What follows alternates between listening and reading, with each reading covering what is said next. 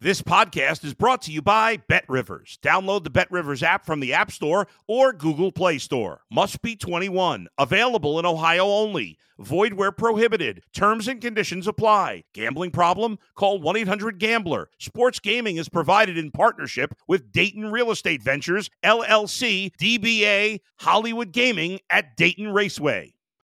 Let's go to the bullpen with Adam the Bull on the BetRivers Network. We're talking with the great Terry Francona. I know everybody poo-poos baseball fights. They're like, hey, you go out there and everybody's just talking yeah. and shoving. But when you get out there, man, those guys are big. They they get after yeah. it. And when they get after it, man, look out. It makes you a little nervous. Robin Ventura still won't talk about Nolan Ryan to, to this day. He, he wants nothing with that conversation. Listen to The Bullpen with Adam the Bull on Apple, Spotify, or wherever you get your podcasts. It's the Mike Francesa Podcast on the BetRivers Network. Hello again, everybody, and welcome to the Mike Francesa Podcast, brought to you by the good folks at BetRivers. And remember, for all of your wagering needs, it's BetRivers in New York and New Jersey. Play Sugar House in Connecticut. We are a couple of days from opening day, and Yankee fans are already celebrating. Collectives going gaga here and there and everywhere as the Volpe era begins uh, after a stellar spring. You know, on-base percentage over four hundred, five steals, three homers, a three hundred batting average. The Yankees did what they had to do, and that is uh, they announced that Volpe will be their starting shortstop. Uh, it had to happen, and also it in, it gives the Yankees and it gives the Yankee fan base a young player to be energized about, a new player to be energized about, and uh, that's exactly what the Yankee team needed. They needed that new face, and now they have it. And listen, he might hit May and it be hitting one twenty. It happens. It's happened to great players before, it, you know, and it, it'll happen to other guys. Mickey Mantle, you know, went down and thought of quitting, okay? Came back a couple of months later, went to the World Series, and the rest is history. All right, so it happens to plenty of guys who go up and then go back down the first time. So it's not the end of the world if it happens. If he gets off and goes into an oh for thirty slump, it happens. The bottom line is we'll see how his first year is. You don't know. It's usually the sophomore jinx more than anything else, but it has happened to guys in their first year, so we'll see what happens. But he earned the spot. They gave him a chance to win it. He won it. He won it fair and square. They need what he brings to the team, and he will be there opening day. Now to the Final Four in this craziest of tournaments.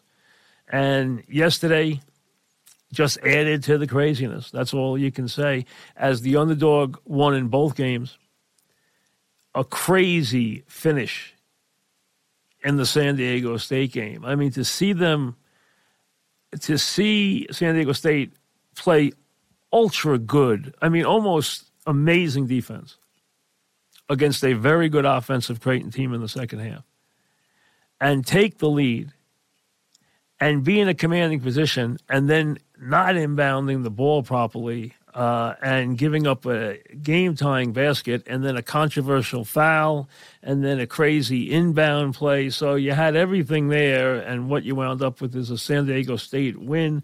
So uh, San Diego State with their defense, a physical team, Uh, won some very tough games, including a really tough game against Creighton yesterday. Tough loss for Creighton. And now it'll be San Diego State and Florida State on that side of the bracket, and you will have a Cinderella in the championship game, no matter which team it is. UConn will obviously be favored to win the whole thing, but Miami deserves plenty of respect after turning back a Texas team, which basically looked unbeatable twenty-five minutes into the game. And then Miami just put forth an incredible performance uh, in terms of what they did on on the foul line. I mean, just a remarkable twenty-eight of thirty-two from the foul line, hitting all those free throws, and Miller having a game that will be remembered forever. twenty-seven points, seven for seven from the floor, thirteen for thirteen. From the foul line, the perfect game as five players in double figures uh, led to a Miami comeback and a win over a very, very good Texas team. So you have the number four seed UConn coming out of the West, the number five seed Miami coming out of the Midwest. They will tangle in the Final Four. And then you have the number nine Florida Atlantic team coming out of the East and number five San Diego State out of a conference that hasn't won a whole lot of games in the N C A A tournament. Now taking it to the Final Four, a program built by Steve Fisher and now carried on by Dutcher, and now San Diego State, which is a brilliant defensive team. Uh, has trouble scoring, but is a terrific defensive team. Will take on Florida Atlantic. And like we said, whether it's Florida Atlantic or San Diego State in the final, they will be the underdog, especially if it's UConn. But listen, after you've seen Miami do what they do, they're going to be uh, an interesting matchup for UConn. And Miami is going to get a lot of attention as being the model because they are the team that everyone is pointing to. They are the N I L team that everyone is pointing to, that Boeheim talked about. And then he mentioned a couple of teams that he shouldn't have mentioned, okay? He did do that. But Miami, behind a billionaire booster named John Ruiz, has spent a lot of money on players. Ruiz's company gave Pack a two-year, eight hundred thousand dollars name, image, and likeness deal. Wong and Miller and at least one other player have all got deals with Ruiz's company. Okay? Uh, he also has deals with women on, on the Miami women's team that played well in the tournament. So they have become the poster child for the new way of doing things. And let's be honest, the way that Rick Pitino intends to do it at Saint John's. They are going to use the N I L, which is legal. The N I L is legal. So they are going to use the N I L process to develop this team very quickly, to recruit guys to the team. And it's not illegal. You might call it unsavory. You might not like the way it goes now. I understand that. If you like college sports back in the fifties where they wear their varsity letters and, you know, they hang out at the malt shop, sorry, that's not what happens now. Now they drive Lamborghinis. Now they drive Porsches, and they have N I L deals. That's the way it is, okay? Because they never could come to a way of actually taking care of the player with any ingenuity or any foresight. They allowed it to be a terrible system for a very long time until the courts changed it. The O'Banion case changed everything, and now they are allowed to be paid for their name, image, and likeness, and it means you have players driving Lamborghinis, and it means you have players endorsing companies, ridiculous companies for players, smart companies for players, athletic companies for players. But if you have a booster behind the program, as Mike Rapoli will be behind the Saint John's basketball team. Nothing wrong with it. It's the way of the world. It's the system that if you want the quick fix now, and Rick Pitino is seventy-one years old, he wants the quick fix. He doesn't want to sit around and build a program and develop players for three years. He has no intention of doing that. He intends on doing it in two minutes by recruiting the right players. And Miami has a team of it, and they're in the Final Four. And let's, for a second, give Jimmy Larrañaga credit. Because whether everybody just badly underrated Miami or they did it themselves, the bottom line is Jimmy Larrañaga became the fourth coach in history to take two teams seeded number five or lower to the Final Four. Mister March, Tom Izzo, has taken three. Three times he has taken Michigan State at five or lower to the Final Four. Larrañaga took George Mason. If I remember back without going to look it up, I think they were an eleven seed in two thousand six.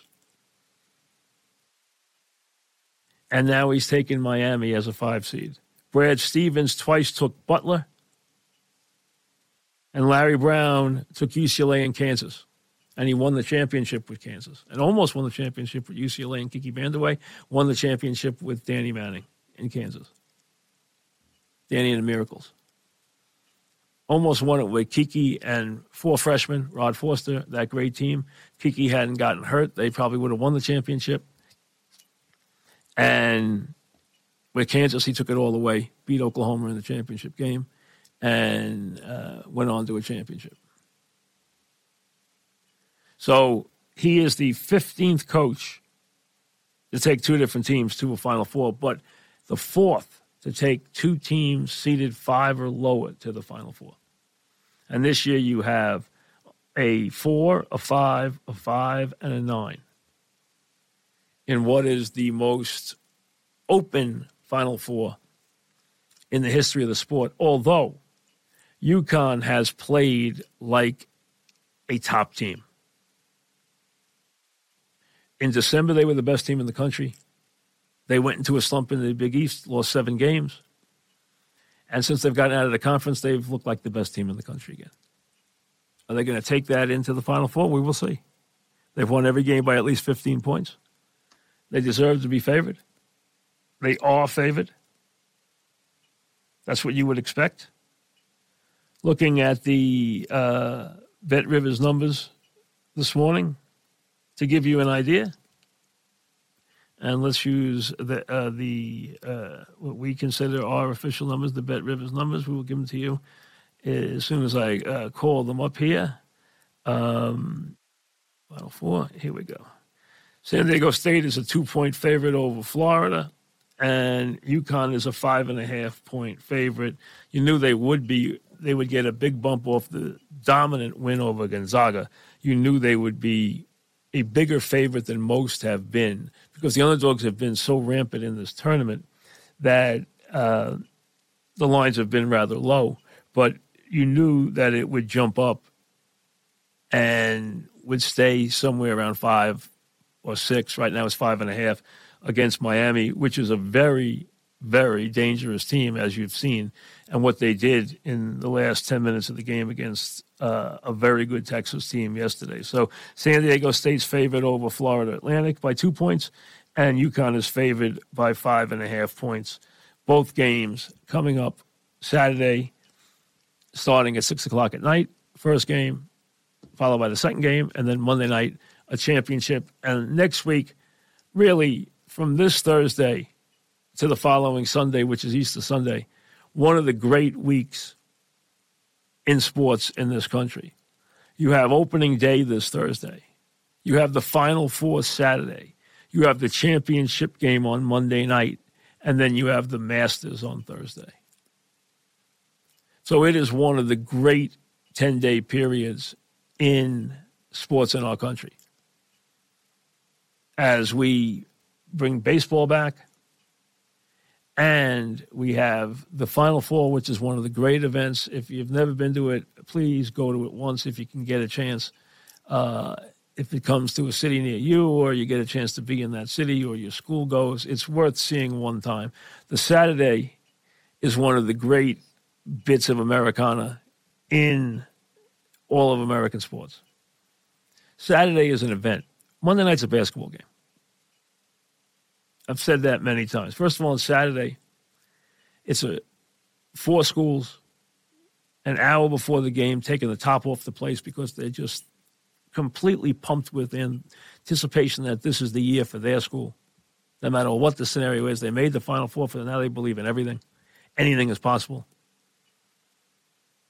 And you have the four different schools. You have all the coaches in America in the building. And then on Monday night, everybody everybody uh, goes home. So what happens is you have two teams that go home on Sunday, which means it's a whole different audience on Monday night in the building. And then all the coaches go home. and watch at home on Monday night. So they're there, which is a convention of what it is, you know, for basketball, all divisions, Division One, Division Two, Division Three. The Final Four is a basketball convention for days. And, you know, it's just like the Super Bowl in terms of how big it is. Not as big as the Super Bowl, but it's big. And then on Saturday you have the event day, and then everybody leaves town except the two teams that are going to play a basketball game for a championship on Monday night. And that is the way it works. And so the Saturday, the Saturday event is one of the real special events you will ever see.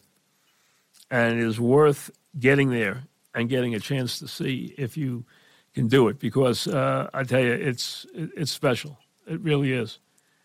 Um, I would tell you to see a Kentucky Derby, which is probably for a big crowd, and usually somewhere around one hundred fifty thousand people, the best run event I've ever attended, because it doesn't even seem crowded with one hundred fifty thousand people in the building and in the, you know, adjoining grounds, in the infield and around the area. I mean, it is amazing. Uh, and the excitement that builds up to that race is just extraordinary. Uh, I've been there in my life three times live. I've said I'm not going back until I put a horse in the gate. I have never been able to do that. I'm not going back until I do. Um, so uh, from that standpoint, we still have to wait. We thought we were going to be there, uh, you know, a couple times, but it hasn't happened. That's why it's so hard to do. Um, but it's a very, very special event, as is as is the Final Four. So that's where we are. We'll have baseball this week. As a matter of fact, we'll have a podcast we'll put up tomorrow previewing baseball with Bobby Valentine. We'll have some picks this week for you, over-unders, everything else, uh, talk about different things, the rule changes, everything that is coming your way in baseball. So obviously uh, a very different year, an interesting year in baseball from that standpoint, uh, and we'll see where that takes us, as a matter of fact. So uh, when we come back, some email. You're listening to the Mike Francesa Podcast on the Bet Rivers Network. Emails at Mike Francesa Podcast at gmail dot com. Send them along. We'll get to as many as we can. Chris from New York, what are the realistic expectations for Volpe? I'm concerned that they will be too high. Hey, listen, who cares what they are? Make them whatever you want them to be. Make them rookie of the year. Make them whatever you want them to be. And let's see what he does. He's shown power and speed. He gets on base. He's shown what he can be as an offensive player. He makes the plays at shortstop. We'll see what happens. Don't expect crazy numbers this first year, but let's see if he proves he belongs right away. That's the key, because you're not bringing him up here to sit on the bench. So he's got to prove he belongs. He's got to be able to make the plays defensively at shortstop, because it is shortstop. He's got to make the plays. And then, obviously, in a year where there's going to be a lot more stolen bases, he has shown speed and on-base percentage and power to, and bring that to the spark to the lineup. Andrew in Williston Park, do you think spring training will ever be shortened or changed? Um, I don't see why it should be uh, or needs to be. Spring training is basically to get your pitching staff in order. It's to cut a roster if you have a team that has a lot of question marks, so you can look at young players. And it is a chance to take six weeks, seven weeks to get your pitchers in shape. That's all it's about. Your regulars can get in shape. They could get in shape in three weeks. Most of these guys now, because they don't have to do anything else the rest of the year, they're in shape every day of the year. They work out every day of the year. They take maybe a week off sometime in the off season, or a week after the season ends, or Christmas. But other than that, they work out all the time religiously. These guys are workout freaks. They have plenty of money. They don't have to do anything else. So they never are out of shape. Spring training used to be for guys to go down and get in shape, knock off ten to twelve winter pounds. They don't do that stuff anymore. They don't ever get out of shape. So it's changed dramatically. And what it's about is just getting... You're taking a look at young players, because that's where a Volpe makes the team. And also just getting your pitching ready for the season. That's what your job is. That's what you're there to do, is get your pitching. Because baseball, let's be honest, any way you cut it, any way you slice it, baseball is about pitching Always has been, always will be. Steven emails us, Florida Atlantic advances. They have become the darlings of the tournament. Um, I don't know if they have or not. I think there's a lot of darlings in this tournament, as a matter of fact. Looking back on history with the tournament, what is the most impressive national championship you have ever witnessed? Mm. Most impressive in terms of unlikeliness? Um, there have been a couple of those. I mentioned one just a little while ago, Larry Brown with Danny and the Miracles. That bracket cleaned out for them. They didn't have to face a couple of the top teams. Made it there. Were big underdogs in the championship game and then won it because of the brilliance of Danny Manning. And Milt Newton played really well, too. Um, that would be one. Um, we had some epic battles. You know, we had Ewing Olajuwon. You know, we had Louisville against Phi Slamma Jamma. I mean, uh, we had some classic upsets, Villanova against Georgetown. That was a very, the two right in a row, the big upsets. N C State upending Phi Slamma Jamma when they looked unbeatable, and Villanova and Harold Jensen beating Georgetown when Georgetown in Ewing senior year looked invincible. Those were two that really stood out and I think helped make the tournament. That's when the tournament exploded, and I think that really helped make the tournament. First, the Jordan shot in the great Carolina-Georgetown game, then the Carolina State upset, then the Villanova upset. I think that really launched the tournament into a place where uh, it just went into the stratosphere.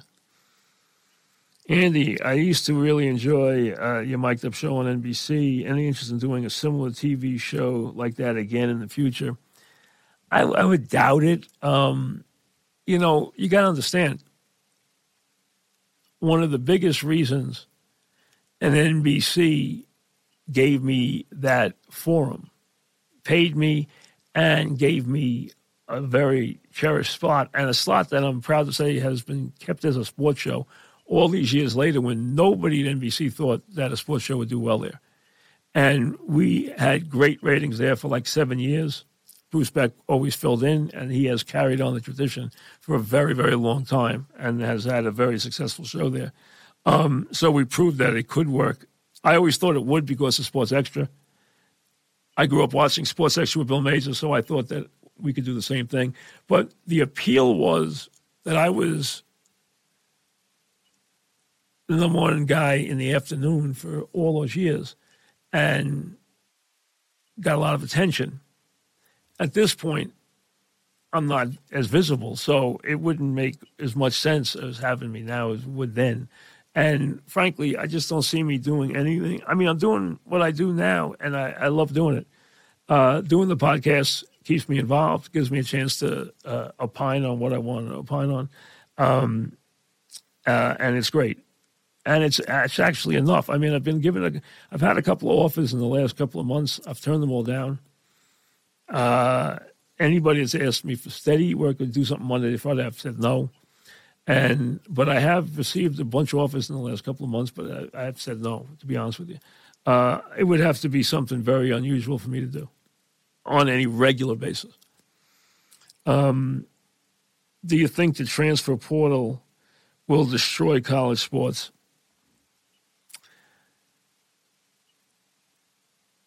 It's not pretty. It's going to look very unsavory to a lot of people. It's going to receive a lot of criticism. The idea of pirating. See, right now, it's not just allowing players' movement. We're now into open pirating of players.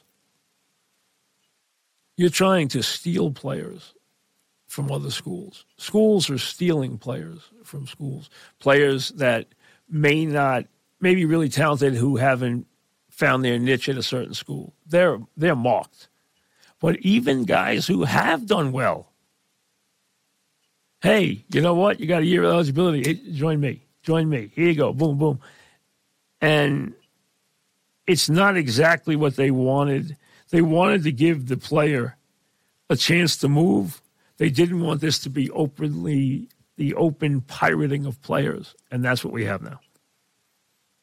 So it's not going to be a pretty system, but I, there's no way to put it back in, put the genie back in the bottle.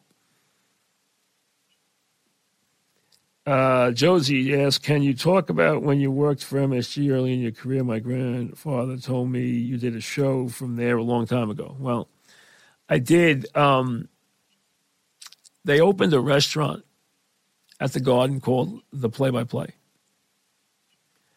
And they wanted, the restaurant wasn't doing any business. So they decided, what if we put a, a show in the Play by Play after Nick and Ranger home games? And we, you know, help provide guests who come in as to watch the games, who will come on the show, and also, you you know, have Knicks and Rangers on the show. Well, uh, we did the play-by-play for about three or four years. We did it in the, I did the play, live from, so they hired me to do live from the play-by-play. And I did it after Knick games and a lot of Ranger games, not all Ranger games, all Knick games, and Monday to Friday, and most Ranger games Monday to Friday, not all. And I also did all the playoff games. Now, remember, in two thousand, in uh, nineteen ninety-four, the year the Rangers won it in seven and the Knicks lost it in seven, there were twenty-five games played at Madison Square Garden. Almost all of them. The ones that were played on Saturday and Sunday, I did not do play-by-play. The rest I did play-by-play for. I did something like twenty or nineteen postseason games. I did like eighty shows one year. So uh, that was the highest. That was ninety-four. We would have, they would have to close the play-by-play. We had sometimes so many people in the play-by-play and waiting to get in. I mean, we had great guests. We had, you know, at the time, Bill Cosby was the top. Um, we had heavyweight champions. We had movie stars. We had comedians. We had all the top Knicks and Rangers. Um, Pat Riley never came up to the play-by-play. Um, the Rangers did. Their coach did. Pat didn't. Um Some of the teams then felt that their players were hanging out too much at the play-by-play and didn't want them up there at the end, the last year. They felt they were up there too much. And that kind of changed with a change in leadership. They, they didn't want the players involved after that, and that was my last year. And but we had like two or three years where it was really big, and then it tailed off a little bit the last year. I think I did it four years. It might have been three, but I think it was four. But when I did it, it included the crazy year of ninety-four. And I tell you, the night, the night, um, the club restaurant was next door, and the Rangers had the cup in there with the team, and they were having a party while we were on the air. The night they won the cup, and that was just insane. I mean, just insanity in there. So we had some wild nights in there. We really did, and uh, some wild shows.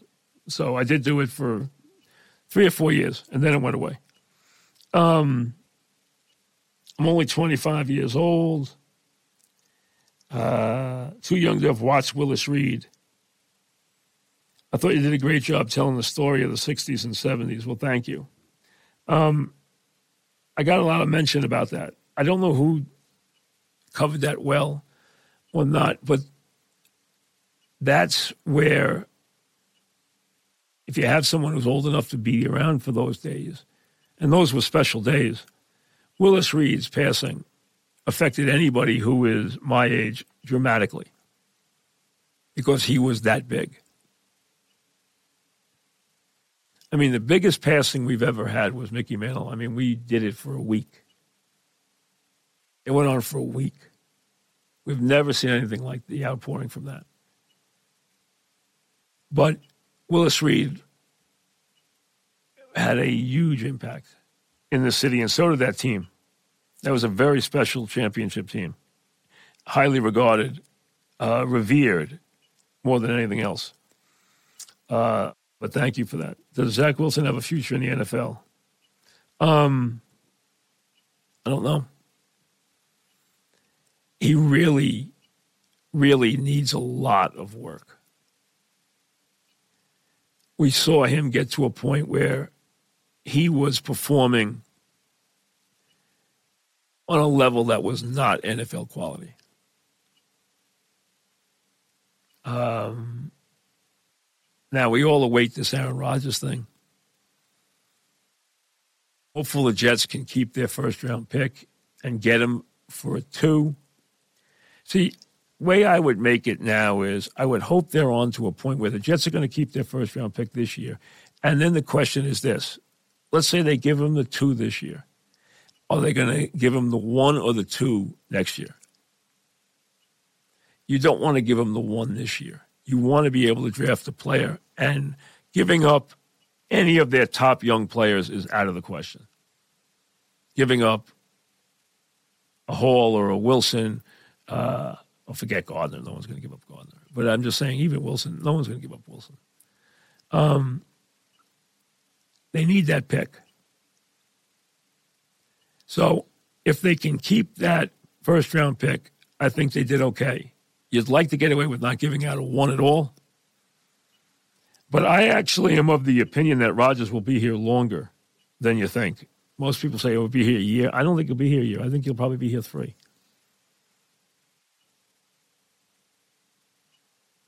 We all know Judge is the guy. Uh, who is the guy, though, who could be the difference with the Yankees this year? Well, I don't think there is one guy. I think the Yankees are built to win their ninety-plus games. They're going to get a break from the schedule this year. It's going to actually increase their win total. Um, so they're going to win plenty of games. The question is going to be, are they going to be built to be able to handle the Astros in the postseason? I, I don't know that they're going to be able to do that. I would say right now they have not changed enough or improved enough to do that. We'll see if that's the truth. You know, until they get by the Astros, it's become a very, very tough thing for them to deal with, and uh, very, very tough weight that it has put on the postseason. And the Yankee fans who want to get their backs up because they feel the Yankees are... Uh, people are being overly critical of the Yankees because we talk about how long it's been since they went to the World Series. Nonsense. In the way baseball is now, the Yankees are built to win a lot of games every year. They're going to spend the money to win games just like the Mets are. There's no great accomplishment in that after a couple of seasons. It's become the standard. You spend the money, you make the you make the grade, and then you try to perform in the postseason. But there should be a level of performance at some point in the postseason. You're the Yankees. Making the postseason isn't enough. Not being in the World Series and having this kind of drought is not acceptable. If it is, you're a Yankee fan who has changed the standards that which they have been built upon, especially after the way they performed in the late nineties and early two thousands, where they made the World Series an almost every year occurrence.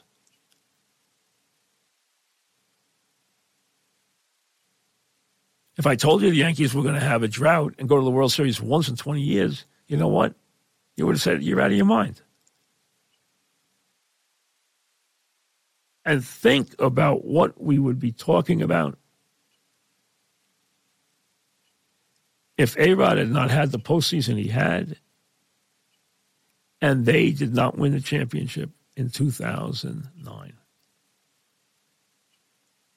they would be a very different configuration right now. That championship saved a lot of jobs and changed a lot of things for this franchise. Of course, if it didn't happen, you would be talking about not having won a championship in twenty-something years, which has never happened in the last one hundred years of Yankee baseball.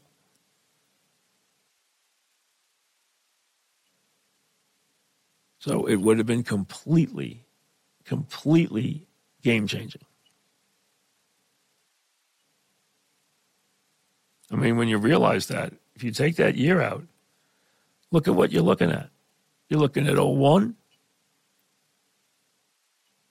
a loss, oh three, a loss, and then getting back there in oh nine.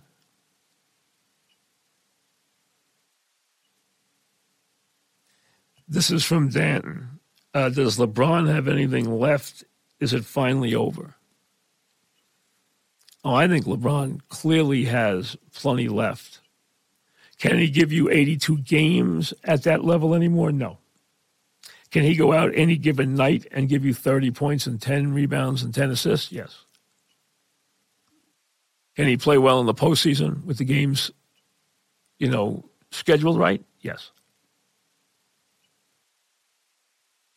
Are they a championship team? No. They are not. Because the biggest problem is Davis does Davis does not play to his best when LeBron is playing at full bore. They are not perfect together.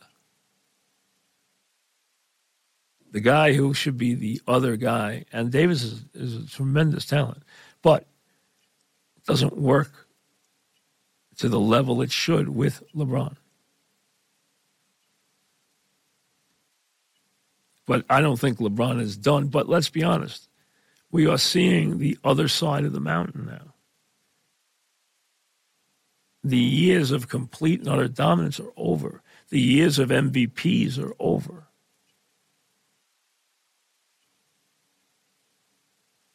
I mean, he's already done everything you could ever hope to do. If he has a goal now, I gather it's just to play with his son. It's the only goal he has, I gather. I'm sure he'd like to win another championship. Everybody would. He doesn't have to win anymore. He doesn't have to win any more anything. He's already one of the five best players of all time. That's not even an issue. Tomorrow, Bobby Valentine, Big Izzy Week. Stay with us. Thanks for listening to the Mike Francesa podcast on the BetRivers Network. Hey, it's Mike Miss here. What a time to be a Philly sports fan, and you can share the excitement with me each week on the Mike Missinelli podcast on the BetRivers Network. Listen and subscribe to the Mike Missinelli podcast today, wherever you get your podcasts. If you're a tennis fan, you'll love Betting Weekly Game Bet Match on the BetRivers Network. Whether you're a bettor or just love tennis, you'll enjoy the in-depth analysis each week of the tennis calendar. Subscribe to Game Bet Match today from your favorite podcast provider.